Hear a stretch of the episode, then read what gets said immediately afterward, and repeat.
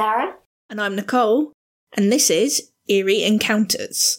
And first off, I'm just saying this to whoever is listening ghosts, please stop interrupting and messing with all of the equipment. We just would like to get this podcast episode recorded without any problems tonight, please. Thank you.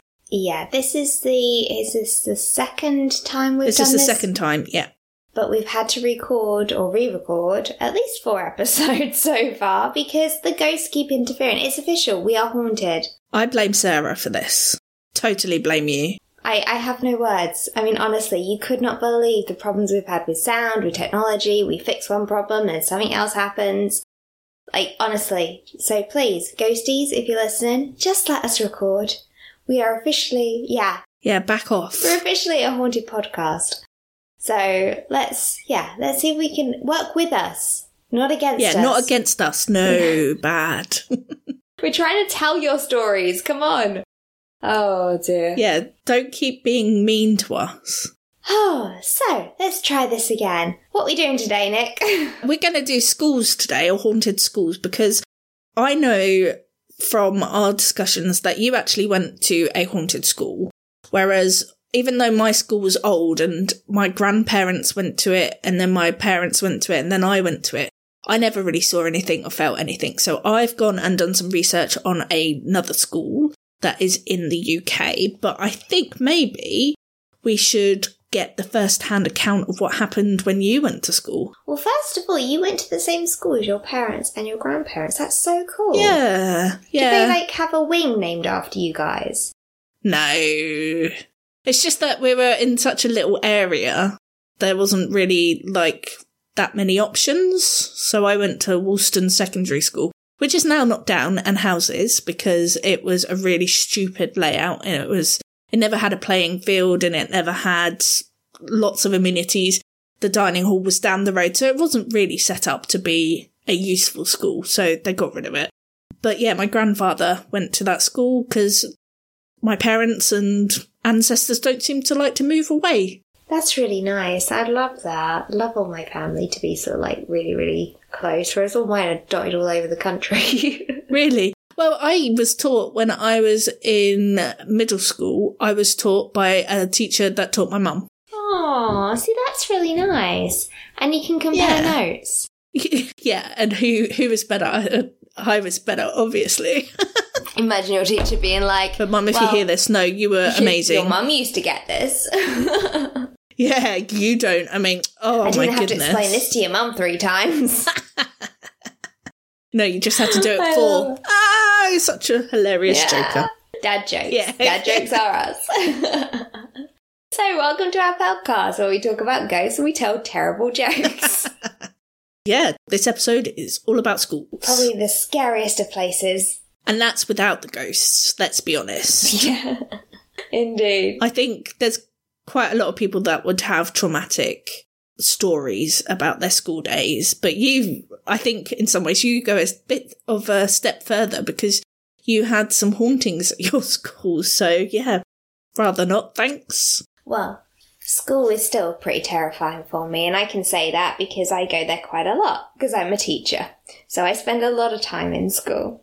And she doesn't really get let out much, so that's why we're doing this podcast. She's actually No. at school right now, locked in her classroom, because that's what happens with teachers. They're not, no. We, we spend all our time locked in a cupboard. I actually have a running joke with my students that I do live in school and that I do, I sleep in the cupboard, which is why whenever they see me out and about, they are super surprised as to, what are you doing here? You should be in school. That's really So- funny. they do believe that I, I sleep upside down in the cupboard like a bat, I think. So, yeah. I can see that. I mean, in fairness, we're so busy, you might as well stay in school and just get all your stuff done. Aww. I know. Anyways, so today we're venturing into a place that some would call a torture chamber, a prison, or a place where staff are said to be monsters. Of course, we're talking about schools, and I can say that because I'm a teacher. And as I said, students actually assume that I do sleep upside down in a cupboard like like a bat. So yeah, teachers are officially monsters.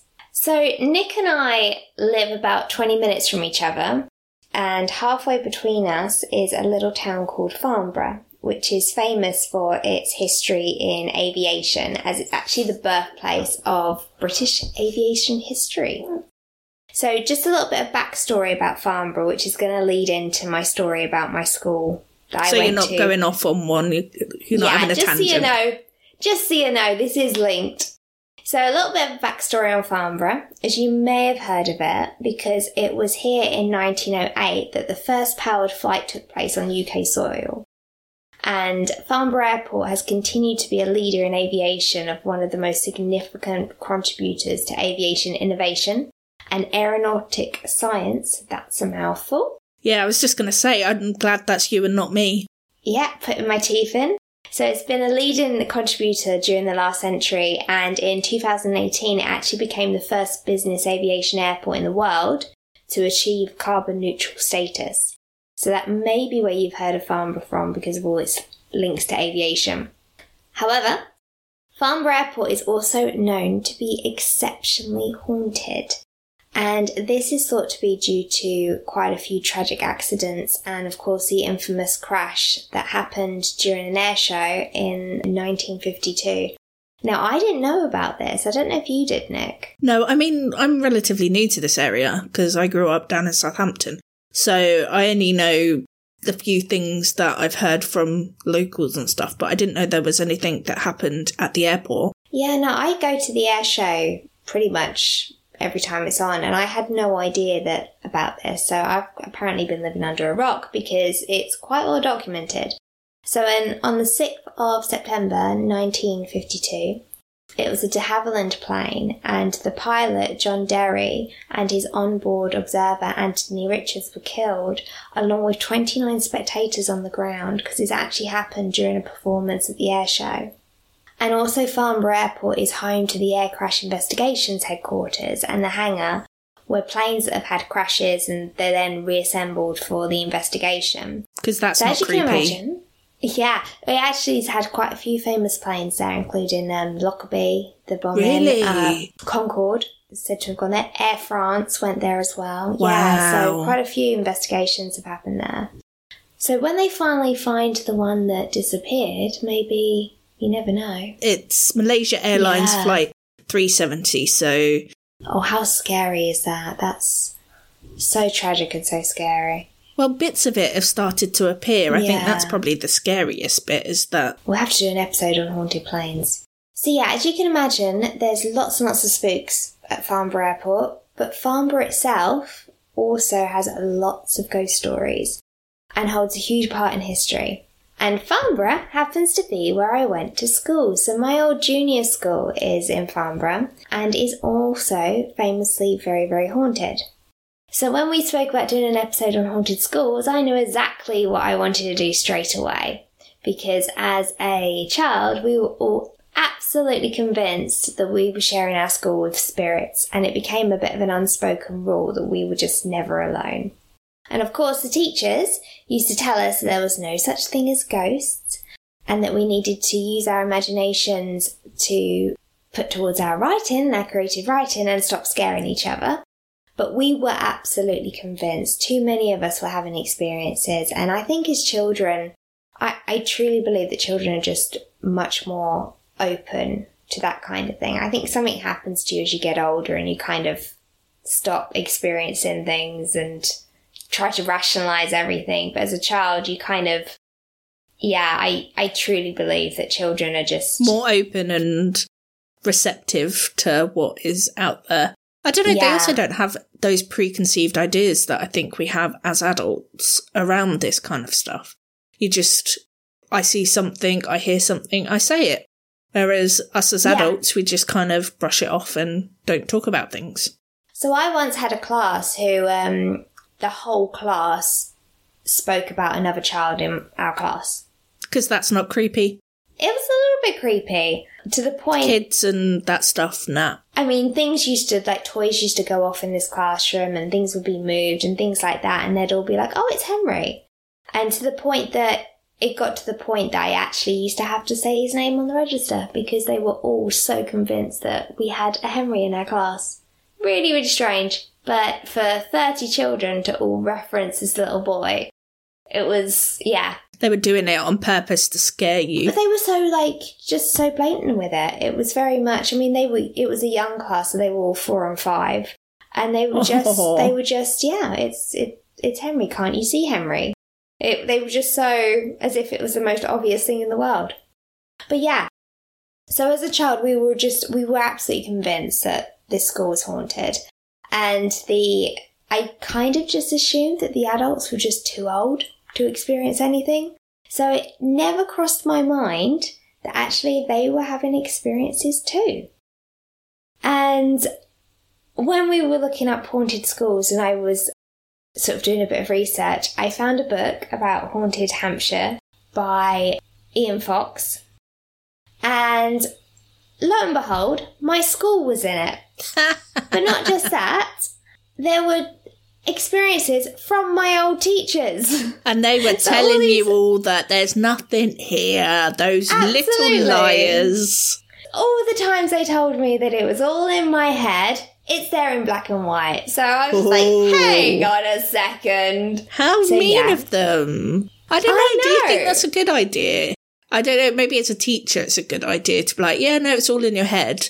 But then doesn't that then lead you to start questioning everything? And I don't know. Maybe you just go, yes, there is. They're not going to hurt you. Let's learn today. Well, I don't, I don't know, but also it was a, a church school, so I'm wondering if it was almost Ah, kind religion of a type.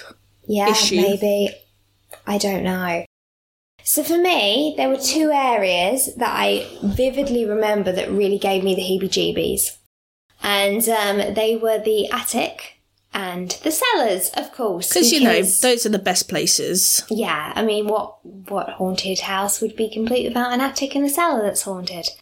So the top floor had a music room and it had one lonely classroom, and nobody wanted to be up there on their own, especially in the dark.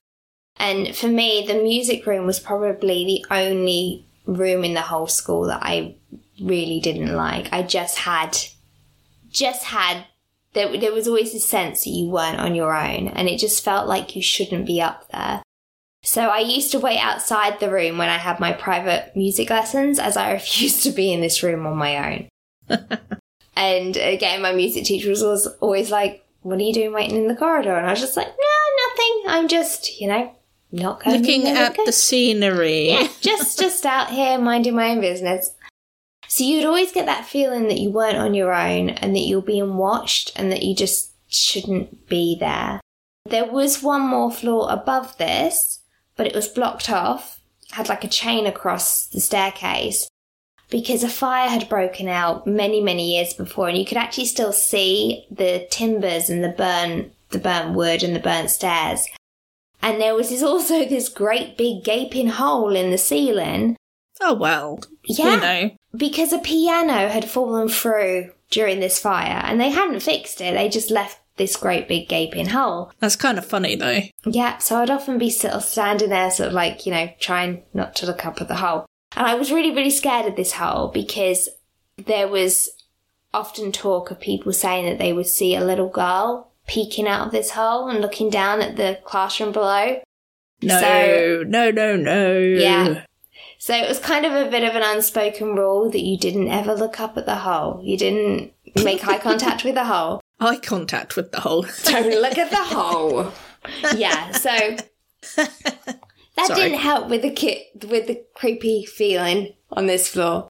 The other area I always felt was really, really active was the cellars, which were accessible by this great big heavy door, uh, as it would be, and the corridor that would take you down these old stone steps, which opened up underneath the house. And there was a section of tunnels with different sort of low arches and beams and things like that. And again, it just felt, yes, it was cold. Yes, it was eerie. It was a cellar, but it was done up in a way. We had Sunday school down there and some of our free sessions at school were down there. And they had like games and football tables and it was, you know, a bit of a common room. But it still didn't feel very welcoming. There was a really ominous feeling down there. Again, like you just felt like you shouldn't be there. And it was always freezing. And again, obviously stone walls and we had like the acoustics made noises sound like they were coming from all around you. So you'd often hear like you could stand in one part of the cellar and whisper and somebody could whisper like three rooms down and you'd hear them. But sometimes you'd be down there on your own and you'd And still you'd hear hear the whispers. whispers coming back at you. Yeah. These like yeah. And you'd then look around and realise that you're down there on your own and be like, and I'm done with my free time. I'm going to go back upstairs to do maths. That feels less painful right now. It's funny. Ghosts or maths? Ghosts. Ghosts or times tables. Hmm. yeah. Hey, that's how you know you're really, really creeped when you'd rather go up and do your 12 times tables Yeah. instead. Exactly. I'm like, no, not dealing with you today. There was also this really strong smell of perfume, like a really floral perfume. And I remember sort of, sort of you'd hear the voices and smell the perfume, or you'd hear sort of like shuffling or footsteps and things like that. And I, uh, I do remember those times when you'd be down there and you'd think somebody's walked past one of the archways, and you'd glance over and there'd be nobody down there. You'd be down there on your own. And of course, yes, it could be explained. The teachers were always telling us that the smells were because it was a dusty space, and of course it's cold. It's But it wouldn't cellar. be floral, though, would it? It wouldn't be well, floral that's what we used to say. It was a really nice smell. It didn't smell old and dusty. You just get a whiff yeah, it of. wouldn't be nasty, mouldy, wet, damp type smell. It sounded like it was a nice smell. Yeah, and it was, and it. It, it did it sort of smelled like your grandma's perfume you know that kind of also that powdery Oh, yes, yeah. smell like you, do you remember the old school foundations that Yeah, yeah. nans would wear that powdery smell. You would smell that too. So I would have believed my teachers.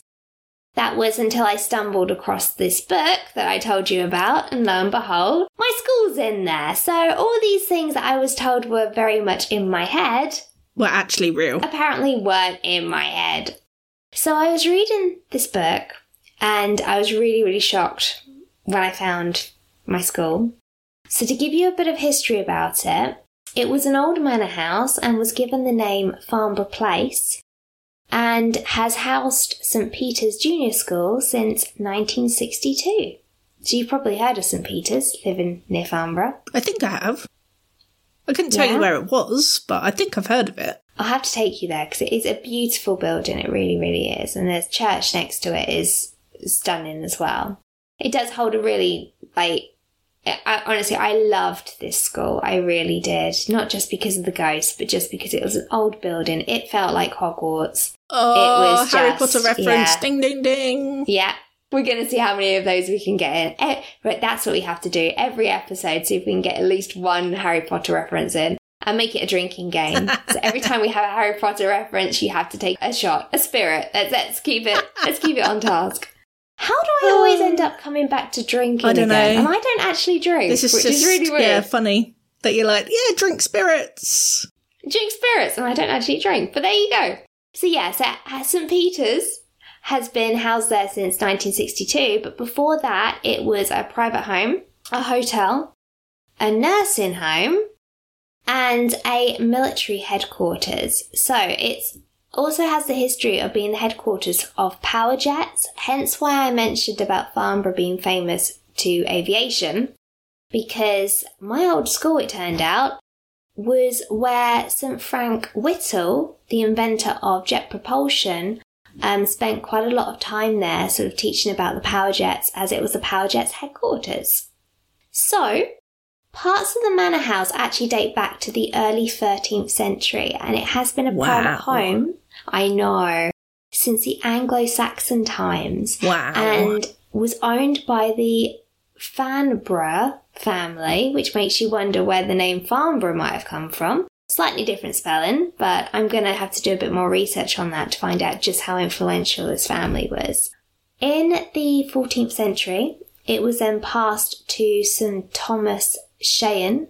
I'm not sure if I'm saying that right, so I'm probably butchering it. So if anyone knows how to say that one for me, it's spelled C H E Y N E. So tell me the correct pronunciation. I'm sorry. And then it was passed on to Edward Dickinson, slightly easier to say, in 1619. And his daughter actually still has a plaque on the wall in the church, which is on site. And side note, I found out that she's actually the great grandmother of the novelist Laurence Sterne. Hmm. So, yeah. Claim to fame going on. Yeah. So that's something else that makes all this really, really exciting. St. Peter's Church is almost literally on the front lawn of the manor house. So while I was at school there, we often used to cross the grounds, walk through the graveyard, and Lovely. attend events in the church. Yeah, oh yeah, that was we used to we used to play in the graveyard. Oh, nice. So yeah, it was allowed to. It literally is on the front lawn, but it's yeah, which the church comes back into play later on. So hold that thought. Okay. So in 1652, the manor house was occupied by the Earl of Anglesey, and it's during this time that Nell Gwyn, who was the mistress of Charles II, was a regular guest at the manor house. These royals, they do get about a bit, don't they? I know, they all have mistresses, which it's kind of sad. You kind of wonder how honest they were about these mistresses and, you know, the poor women that were kind of the bits on the side. But yeah, she was a regular guest and she's believed to still be visiting to this day, as her spirit is said to be regularly seen and has been documented on numerous times across the centuries. So obviously, a little bit of she either loved this place so much that she still visits. She might be looking for Charles, you has- never know. She may be. Maybe she has lots of memories Yeah. there. Maybe that was when she was at her happiest. But yeah, still makes me sad though. Yeah. I just think, yeah. So the manor was then renovated during Queen Anne's reign by Sir Christopher Wren, of all people, and took on the appearance it still holds today. And it was then bought by the Wilmoy family in 1768 and remained home to several families until it then became a hotel. And it was during this period, soon after the Second World War, that Albert Bailey accepted an invitation from the hotel proprietor to search for a secret tunnel that was rumoured to have linked the cellars of the house to the crypt of St. Peter's Church. If I was alive, you could have signed me up. I would have been well up for knocking down some stuff. yeah, demolition Nick. I'll be there with a sledgehammer. Bring it on.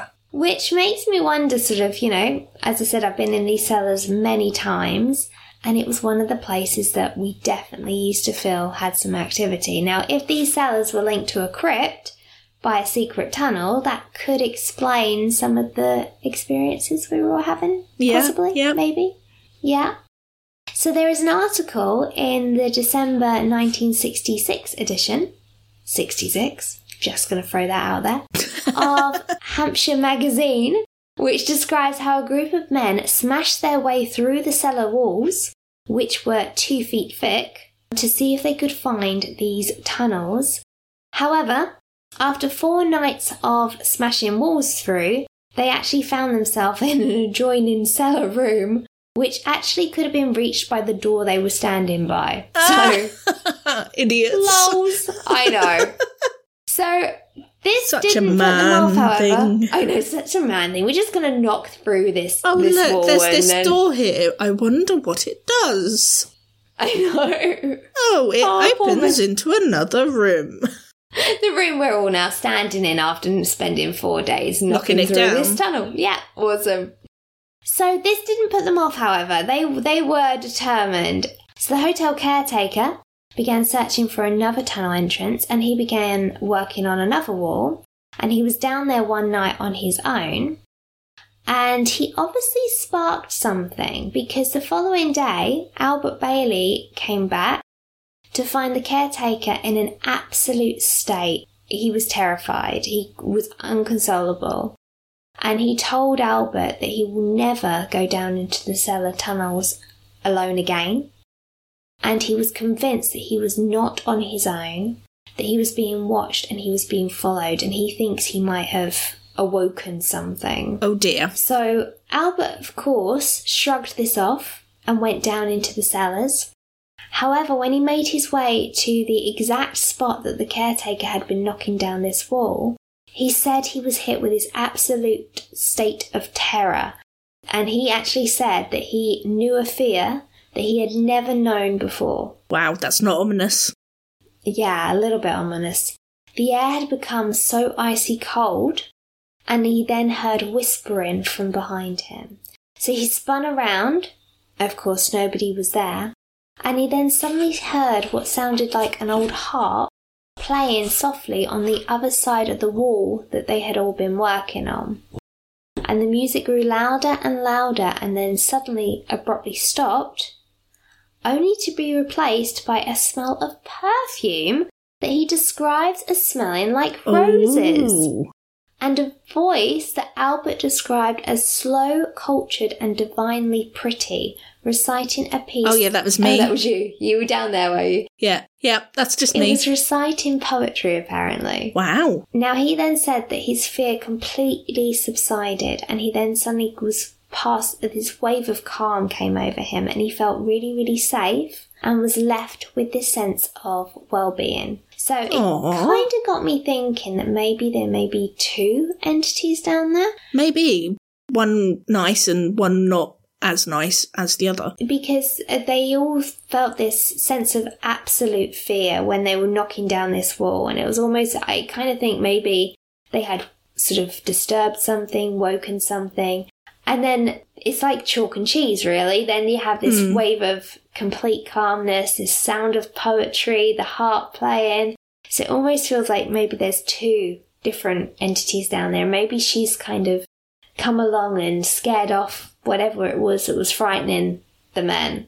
But also, just want to bring back to the fact the smell of perfume and the smell of flowers and that kind of thing, which is exactly what we were all experiencing. So, yeah, again, it wasn't in our head, and we weren't supposed to be sort of, you know, holding on to our imaginations for creative writing. It was really happening. And Teachers. I know. God, teachers, who'd have them?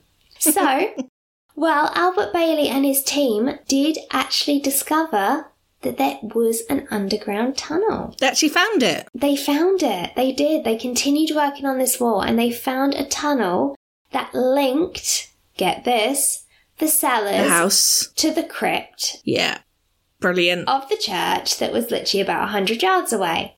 So, yeah, the house was directly linked the crypt and the burial grounds of the church. And in 1962, as I mentioned, Farnborough Place became the home for St Peter's School. The former head teacher, Howard Newton, has confirmed that these tunnels do exist, and he stated that he's been through them many, many times. And he has said that he's never actually seen a spirit at the school, but he has certainly felt it. So this is the old head teacher. And he said that he was up in the attic. There we go Dun, dun, again. dun. One evening when he stated he was sorting some things out and he suddenly felt really cold and shivery. And there was an atmosphere of unease in the room and he just felt as though he was not on his own. And he actually stated that there was something not very pleasant up there with him. So he was so disturbed by his experiences that he began to do some research and he found that others had also felt this dark presence in exactly the same location.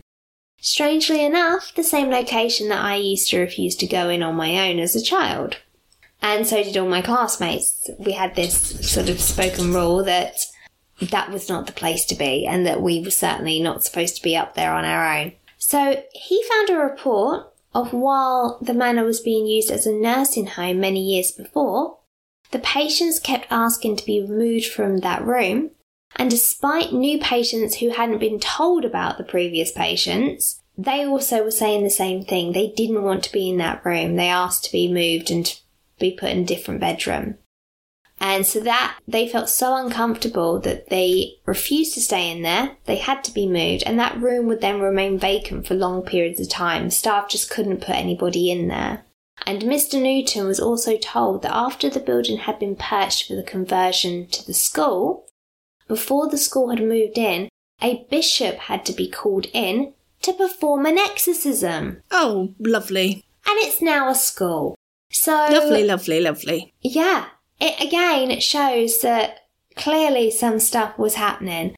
And it was apparently because of what was happening in the manor house during the time that it was a jet engine college in the 50s that led to all of so many paranormal experiences. It was why they had to call in a priest. And the experiences during this period really hit a spiking point to the point that the college had to start introducing lectures to reassure the students attending the courses that the building's ghosts were harmless. So they actually had to run lectures for the students to say to them, don't be frightened of our ghosts. They won't hurt you. Yes, we know you're all experiencing things, but it's fine. And yet you were told, no, it's in your imagination. Oh, yeah. But these were logical men. I mean, we're talking about sort of highly intelligent engineers and scientists who were sort of, you know, building aviation innovation and, you know, the first jet powered aeroplanes. And yet they were having to have lectures due to their crazy experiences. It's just, yeah, it blows my mind. That's funny. And yeah, as you said, we, we were told, it's fine. They didn't tell us that they had to have an exorcism. Or that they had to tell people, don't worry about the ghosts, it's all fine. They actually had to run lectures to reassure their sort of like their adult engineer students. So there are some stories from the engineers, such as one student hearing someone walking around in the bedroom above him, knowing that it should be unoccupied, and when he goes up there to investigate, only to find it's of course empty. But then he's terrified when he hears disembodied footsteps coming up the stairs towards him and running at him. Yeah. Yeah. Yeah. No. No, no, no.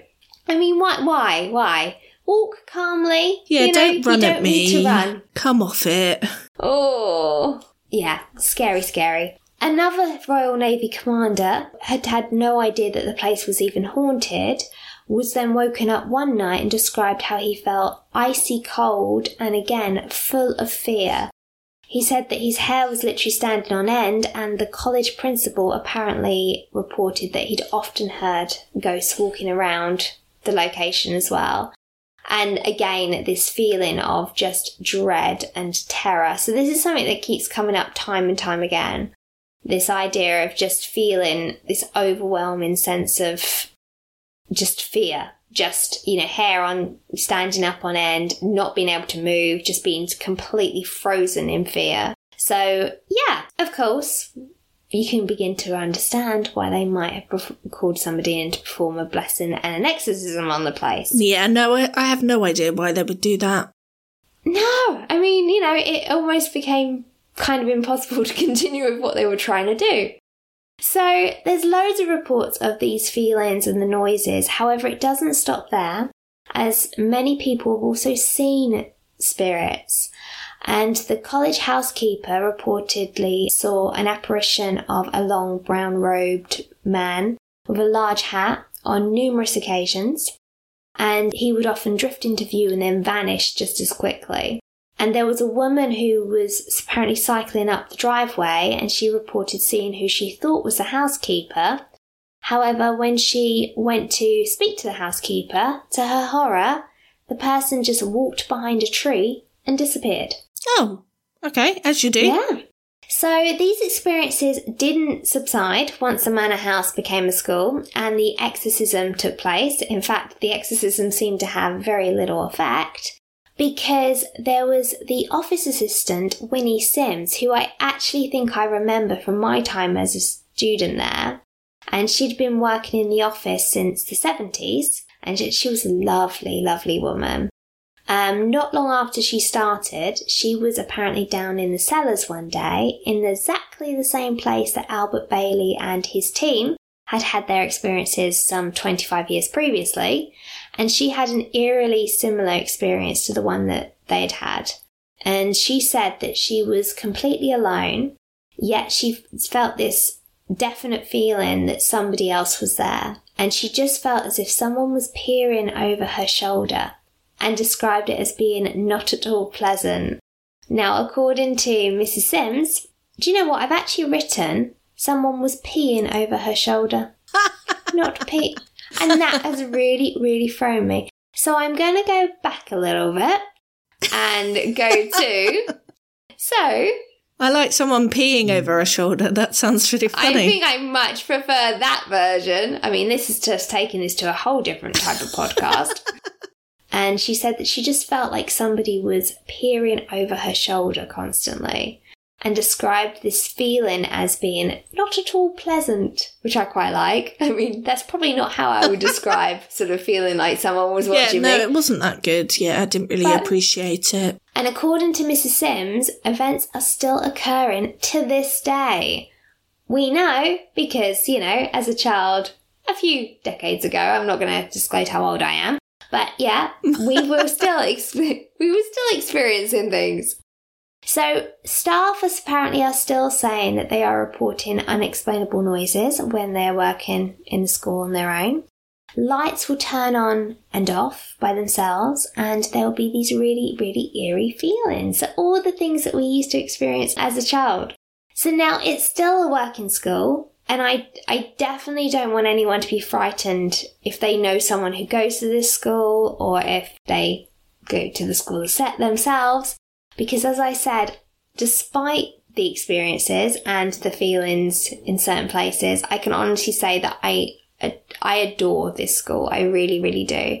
And it was probably my happiest years there. I really loved going to this school. Not just because of the atmosphere, but the old, the history of it. It just, yeah, it, it's a beautiful building with beautiful grounds. And the fact that where else can you say that between maths and English you went down into a haunted cellar and played foosball with the ghosts? You know, Yeah, it wasn't me.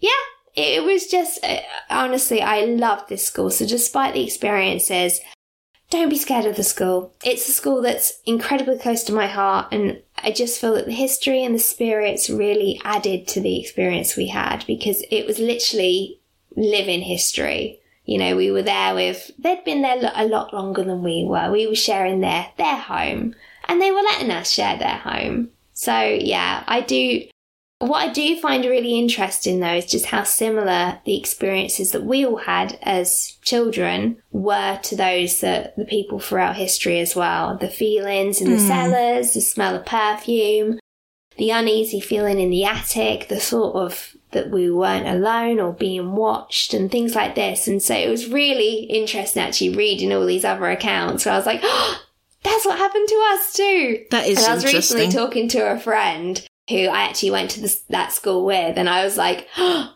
"Did you know that the school was exercised?" And he was like, "What? No." And I was sharing this like all these stories with him. I was like, "Do you remember this person? This is what they've said." So yeah, we all were sort of having a good old, good old catch up and a gossip about the, the experiences that we used to have. So I remember as children that we'd often tell the adults that we thought it was haunted, but again, we were told not to scare each other and it was our imagination. But it seems that we were not imagining it No. after all because they were also having the same experiences and they still are to this day. So, yeah, that is my story of my old school. So, yeah, haunted schools, I know exactly what I had to do. Well, fantastic. So, that was really interesting. In some ways, I wish I had had some kind of experiences at my school. It might have made my school days more pleasant, but More pleasant. Certainly keeps it interesting. well, yeah. I don't know. It's better than bullies. You can get ghosts appearing and stuff. I'd rather have that any day of the week. Could you imagine? Don't be mean to me because I'll set my ghosty friends on you. Yeah, now that would be pretty, pretty awesome. Oh dear. So yeah, where are you going to take us? For me, I am going to take you into London and I'm going to discuss something that I had no idea existed until I found the museum and you mentioned it to me, which is the Ragged Schools of London. Oh my goodness, I'm so jealous that you've done this one. Ah. I really, really want to go there. Well, I think we should. I think we need to get on a train and go in and see this because you can still visit one of them today. So if you are in the London area, I would recommend that you check out the Ragged School Museum. They do ghost hunts there, don't they? They do. I couldn't find one that is like set up and ready to go because they've just had a big refurbishment and stuff. So I wonder whether they've stopped it because of the refurbishments. But it'd be awesome to go and see it and see if any of the staff have had experience. Oh, brilliant. And a refurbishment's probably going to um, spark Stir up stuff, something. Yeah, because that often happens, doesn't it? It does indeed. So I thought, because I'd never heard of this particular type of school before, that I would just do a little bit of history about it, if that's all Yeah, right. please. So, Coles. Ragged schools were charitable foundations that were set up to provide free education for children that were too poor to receive any other education elsewhere. Because back when these schools were started, what they did was they expected parents to pay for children's education. And as we know, not everyone would have had that kind of money kicking around. And so quite a lot of children would have gone without any education. So not learning to read and write, not learning how to do any maths.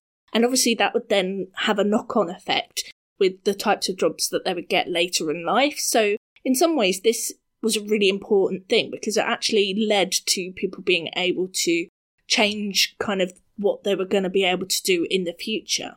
And so prior to 1870, as I said, Britain was all fee paying education. And the fee paying education establishments would pick the students they wanted to attend. So if you were poor, if you were of a different religion, if you didn't have the academic ability that these schools wanted, you weren't going to school, which I think is pretty Oh, sad. Gosh. I mean, that's Yeah. kind of, you know, obviously as a teacher, I do firmly believe that education is kind of a, you know, a right. Well, it's key, isn't it? Right, really. I think Yeah. everybody is entitled to an education despite your, you know, certainly despite like your income, ethnicity, and, you know, beliefs and things. Yeah. You know, I, I just think, oh, It should be for all. It should be universal. It shouldn't be so prescriptive. But I guess then in a, like places like America, you still have the paying for education and going to college and stuff. You have to pay remortgage like everything and yeah, put yourself into huge amounts of debt. And I know that we have started charging for universities here, but it's nowhere near what it is in America. But yeah, so these types of kids that I'm talking about, these would have been the kids that would have been excluded from Sunday schools because of their behaviour and their appearance. Because again, they didn't have the money to look a certain way. And there was quite a lot of prejudice back in the day, so back in the 1870s. And so what, happened is that they started these ragged schools, and these could be attended by anyone and everyone especially children and adults. So I've got a quote here. It says, Ragged schools could be attended by anyone and showed some sympathy, especially to children and adults who could gain admission into no charity school and who would be driven from any church door. So this meant that everyone essentially could get an education. And in London, as part of this ragged school system, they actually set up a union for the ragged schools, which was established in April 1844. And what they did was they used that to combine resources across the city, and that again added to the free education. It meant that these children would be fed and they would be clothed, and they potentially had lodgings for these kids. And there are other home missionary services for poor children. They just, it was abilities to be able to provide the education that these kids needed. It was interesting because, yeah, it's pretty cool, isn't It's it? amazing. I mean, why? Where did the name Ragged Schools come from? Was it because they just It's, I think it's mainly because of what the kids would look like because they were in rags. oh. Yeah. And I mean, the teachers and stuff that they had in the schools wouldn't necessarily have been trained teachers, as what you would expect in these fee paying schools, but they tended to be local people who were working and they would come in on a voluntary basis or for a small fee and come in and teach these children the things that they thought they needed for later oh, life Oh, wow. yeah, there was emphasis on reading, writing, arithmetic.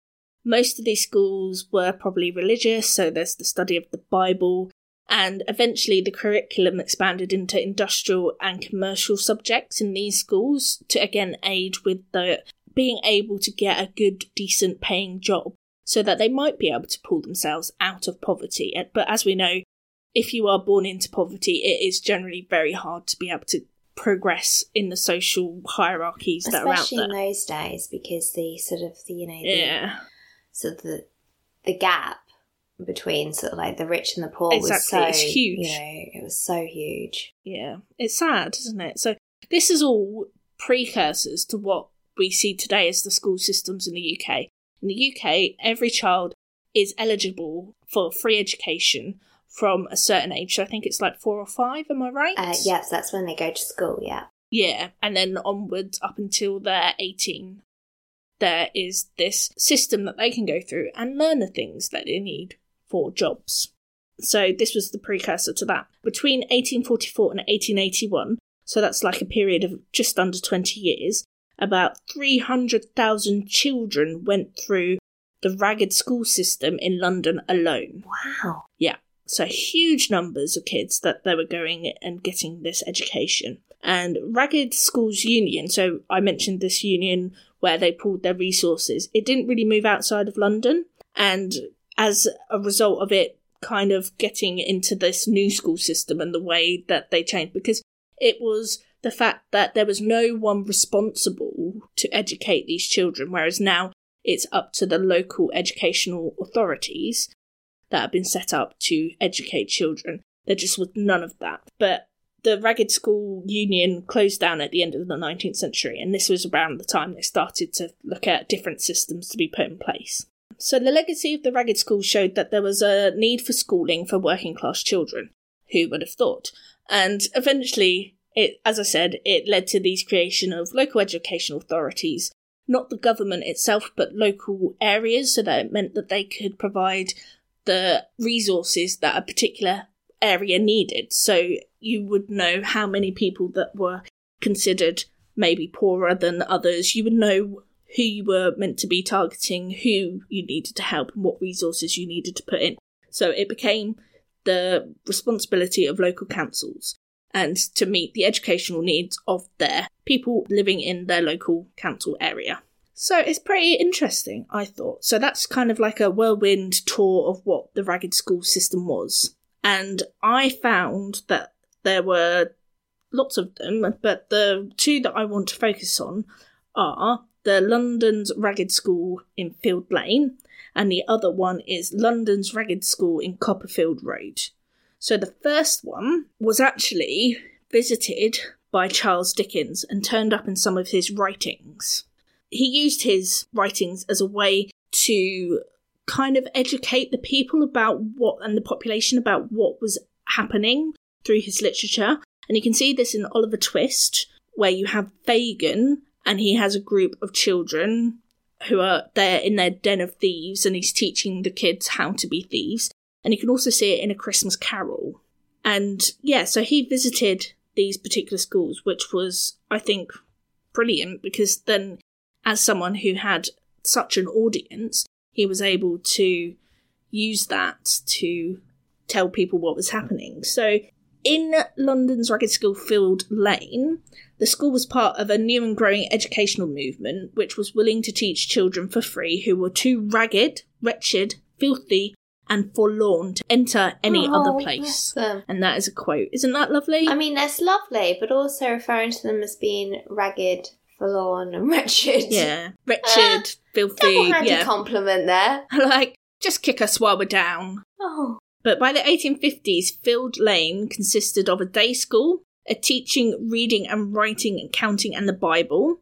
It also had a night school, and this one, this is how they describe it one for vagrant and destitute adults.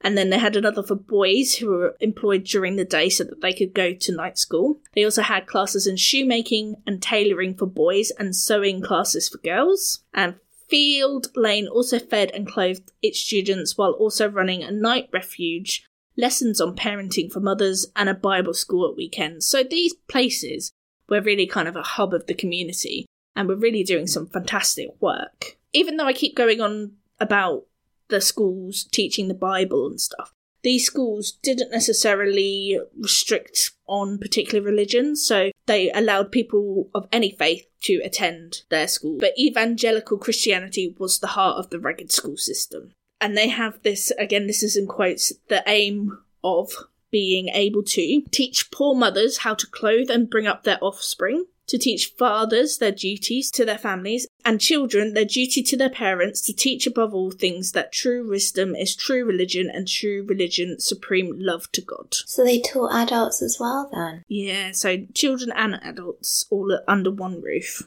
Oh, So Charles Dickens also had his own views on the ragged school system. So, out of his literature, he was quite prominent in the way that he would write about his views.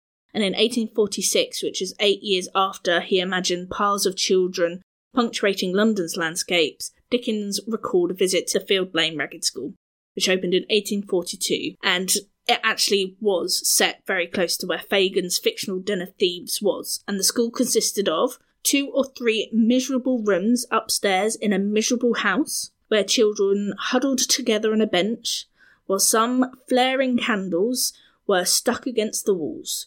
Not to be trusted with books, the children were taught orally by a volunteer teacher to look forward in a hymn to another life which would correct the miseries and woes of this. I love that they're not to be trusted with books. What are they possibly I don't going know. to do with a book? Maybe they're that desperate they're gonna eat them or something. Oh, Yeah.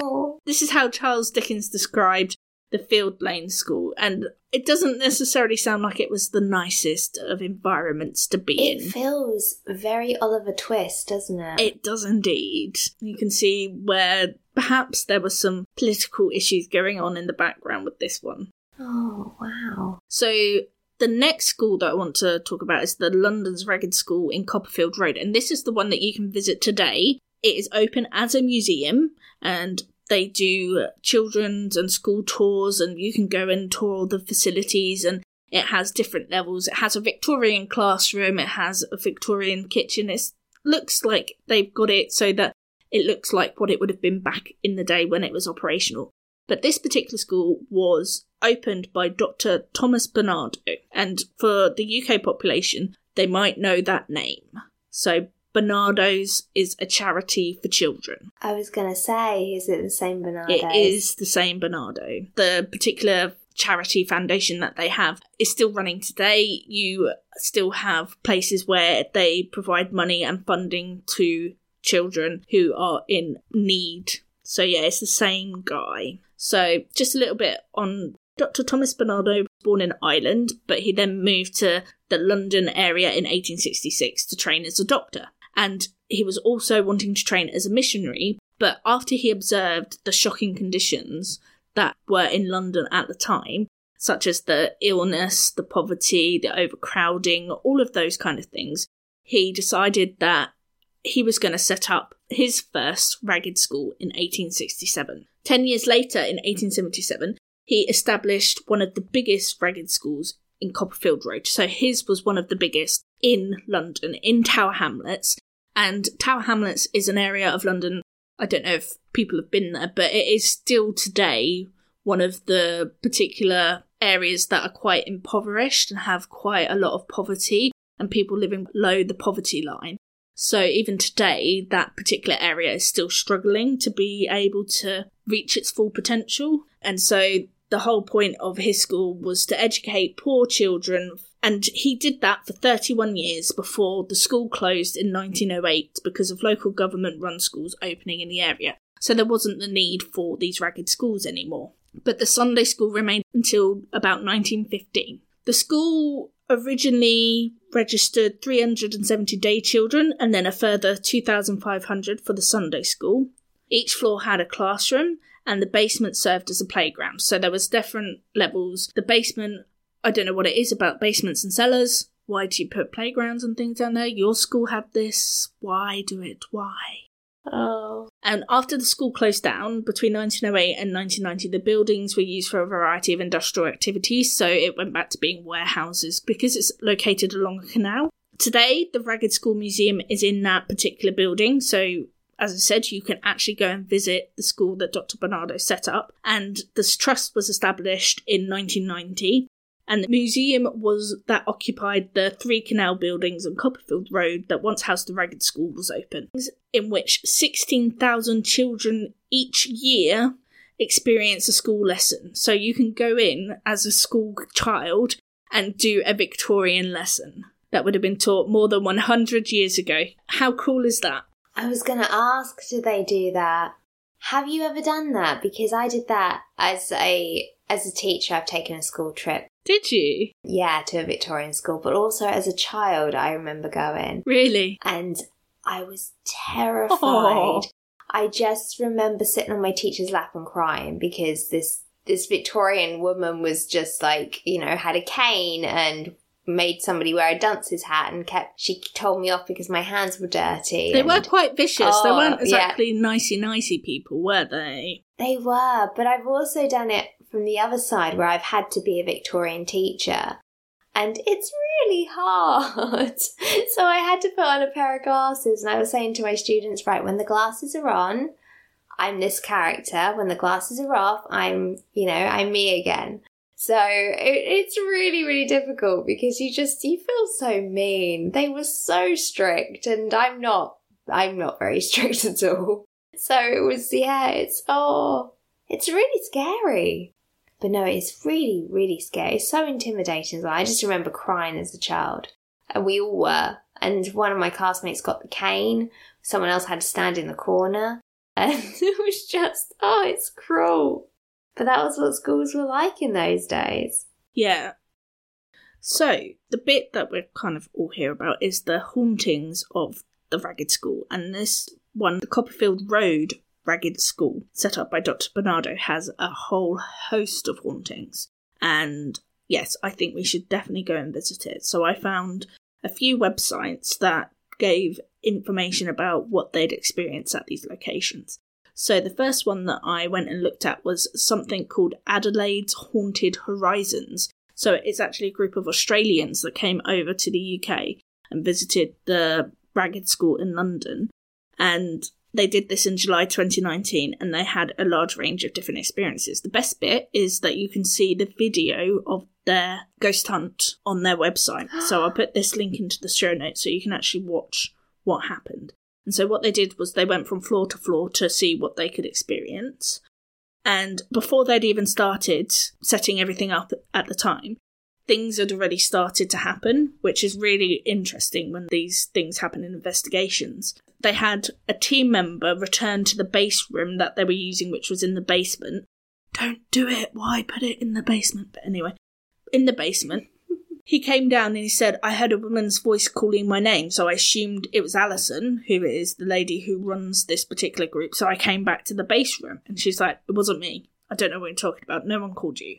So there was voices straight off, which is pretty pretty cool. So the next location that they went to was the recreated Victorian kitchen. And they actually did this and they put a Facebook Live on so that people could watch and listen along with them. And they said that the people that were on the Facebook Live said that they heard a voice that was not part of the team. They conducted an EVP session, and when they listened back, they also had cat balls, and we've used cat balls that are plastic. And inside them, there are flashy lights, but they only go off if you move it or touch it or roll it. So I tried to set one off. I didn't really jump, but I bounced around it to try and see if I could set it off, and it didn't go off. So you physically have to move this particular ball and they had it sat resting on top of a bar of chocolate. and the cat ball rolled off and started flashing and rolled off the bar of chocolate. And this only occurred when someone asked for them to move the cat ball on the chocolate and promise to leave the chocolate for the children. Oh, they just want the chocolate. Isn't that cute? I'm with them. I just want the chocolate. But yeah, so this happened during the EVP session that they were running. They were asking questions, and later on, they used a ghost box and they asked if they enjoyed chocolate and received the response of yes, we did. I have to say, who doesn't enjoy chocolate? If you don't enjoy chocolate, do not even talk to me. I just can't deal with you. But yeah, so they got responses that were in relation to the questions that they were asking. So it was a correct response and it was done in a timely manner. And you can see this on the video, it's pretty cool. They also asked questions such as how many people were in the room with them, like how many people in the group. They also then asked how many are males in the group, and they got that right. They got all of those responses right. And then at the very end, they told them to turn it off. So this was the words through the spirit box was turn it off. Personally, I think at that point I'd be moving on, which they did, which was probably the best idea. And I'm out. Yeah. Thank you. The third location, which was the Victorian schoolroom, the team reenacted a classroom math lesson. So probably what something similar to what you were discussing going through the whole teacher at the front telling you what you should and shouldn't do and asking questions. And so what they did was they had one at the front who was taking the lesson, who really got into it and was this horrible, nasty teacher. And they had some of the team being the students. And so they were asking maths questions, and some of them were getting the wrong answers. And so, as a result of getting the wrong answer, they would receive the cane. And they had a spirit box set up in the particular room as well. And it was heard to have appropriate responses to the situation. So, when someone was getting the cane, the spirit box went ow ow Oh, and too hard, and a child saying, please miss. Oh, bless them. Yeah. Isn't that just like heartbreaking? They also did the headphone experiment, which we have done at another location that we went and visited, where you get the spirit box coming through headphones, noise cancelling headphones, so the people that are doing the questioning out loud aren't influencing the person with the headphones on because they can't hear what they're asking. So it kind of gives you an idea of what is being said is being heard and is coming through the headphones. And so what they did was they were the rest of the team were there asking questions, and the person with the headphones would say what the response was, and they said they heard they are watching you. Oh my goodness. Imagine that coming through. No, no, no, no. Yeah, so they were getting the appropriate responses to the questions that people were asking, but they also had this they are watching you. No- nothing too ominous, is it really? Nothing. Why? Why? Why do they feel the need to say that? I mean, No idea. a simple "hi" would have sufficed. We didn't. yeah. need- yeah. yeah. They're watching you. Oh. Yeah, no. So Alison then takes over the experiment where she is sat with the headphones on and her team is asking questions that she can't hear. And they're streaming this on Patreon for their subscribers. And she reports that she felt that she fell asleep during the experiment and that she wasn't necessarily giving any responses to what was happening at the time. But that wasn't necessarily the case because she does respond and she clutched her throat and said strangle, and the ovilus said blind and cord. And the team then asked who was strangled, to which Alison replied, let them know. Oh my goodness. Yeah. And whilst the team discusses her odd behaviour, they feel like they are talking to an adult rather than a child, so they asked questions of the adult. And the, the responses that they got back was, I used to sew. And in response, Alison raised her hands if she was about to play the piano after giving Craig, her team member, a strange look, which is quite funny in the video. And Craig asked another question, and Alison spat out amateur at Craig, which kind of makes me giggle. And Craig paused before asking, Are you talking to me? And at that point, Alison came back to herself and took the headphones off. So she thought that nothing had happened, but yet she'd gone into some kind of trance or something and was responding to what was going on with her team members. So yeah, interesting. And then the very last location in this particular video that I watched is the basement. And as we have already discussed on this episode, basements are always quite ominous. And in this in this area, the responses that they had been getting during the investigation really changed to being quite a lot more aggressive. The voices told one of the team members to fuck off. Oh. And I think if I was told to fuck off by someone who wasn't there, I think I would probably follow what they were saying and leave. But maybe that's just me. You seem very, very aggressive. Very. for what you'd assume were either children Or or, teachers. students, or yeah. Yeah, a complete change of what it was before. And also at the very end of the night, Alison reports seeing a black shadow of a person that crosses a door. Originally, she thought it was another member of the team because of maybe it was a reflection or something. But on further investigation, she found that that wasn't possible, so she saw some a shadow person. So yeah, it's quite interesting to watch. I would recommend having a watch of it just so you can get a feel of what happened. Another website I found was Haunted Happenings, and these guys do ghost hunts around the country. They described the Ragged Museum as one of the most haunted buildings that Haunted Happenings have ever visited. Because that's never ominous, is it? That's never going to make you feel woohoo. For me, maybe, but I think for you, how would that make you feel? I I really want to go and see the Ragged School, and I was actually looking at Haunted Happenings as a company to go with. So yeah, There you go. I know Haunted Happenings well. But these guys say that ghost hunts have seen people witnessing such intense activity that they have been left running for the door. I'm like, yes, please Oh, sign me up. When can I go? people have reported a sinister presence, poltergeist activity, and even apparitions that await you on an overnight ghost hunt at the Ragged School. And only the bravest soul should consider a lone vigil in the upstairs cupboard or the basement. The ghost hunt is not one of those for the faint of heart or for the easily frightened. You have been warned. That's what their website says, and I'm like, yes, please, I'm coming.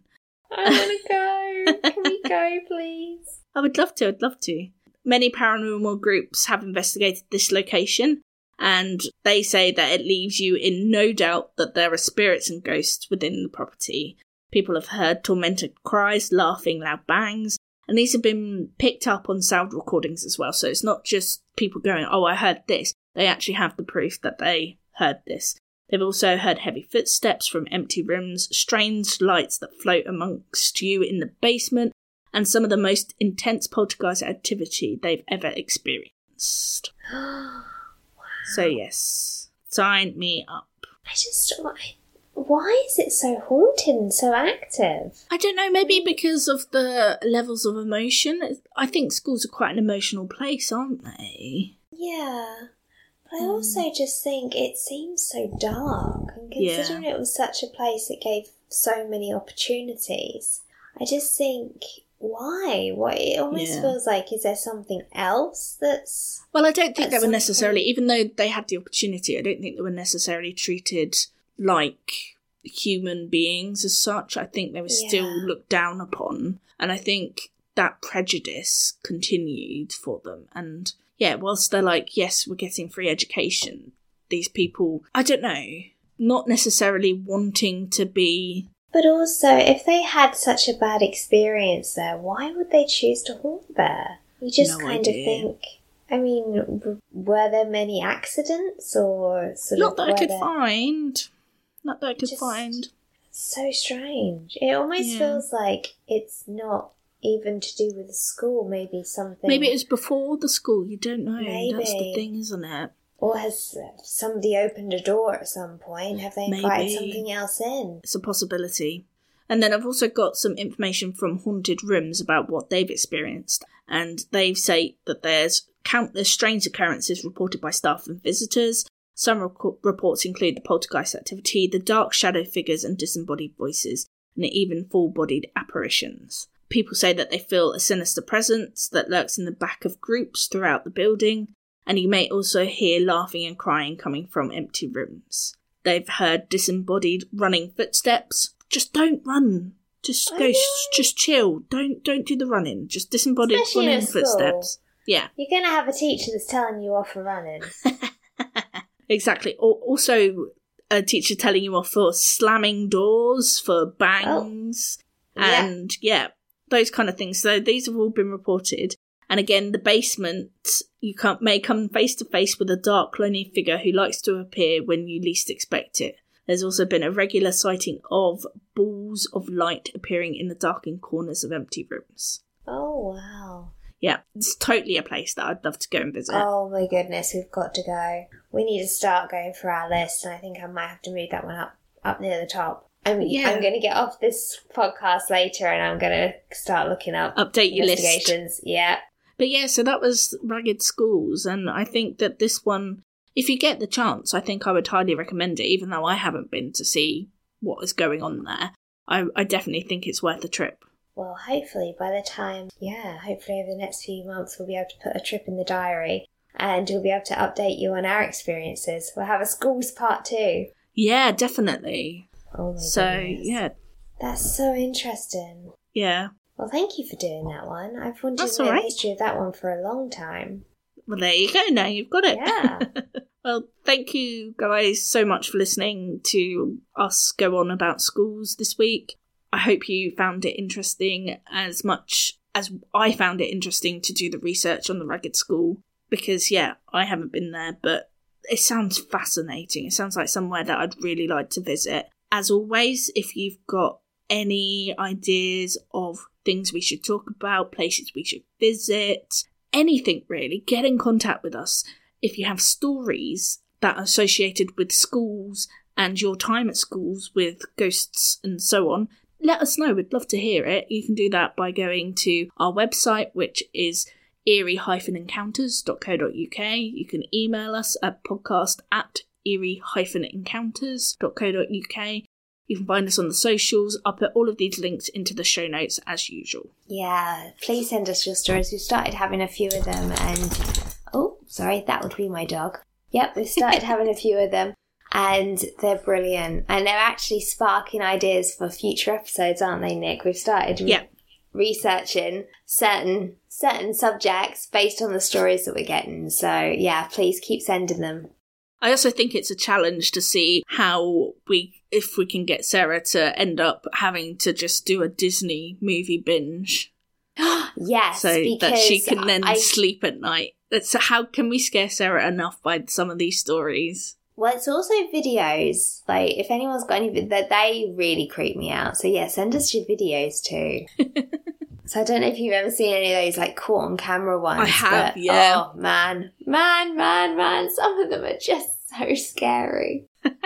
Well, I don't think there's anything left to say, but until next time, I'm Nick, And I'm Sarah. and this was Eerie Encounters. Eerie Encounters.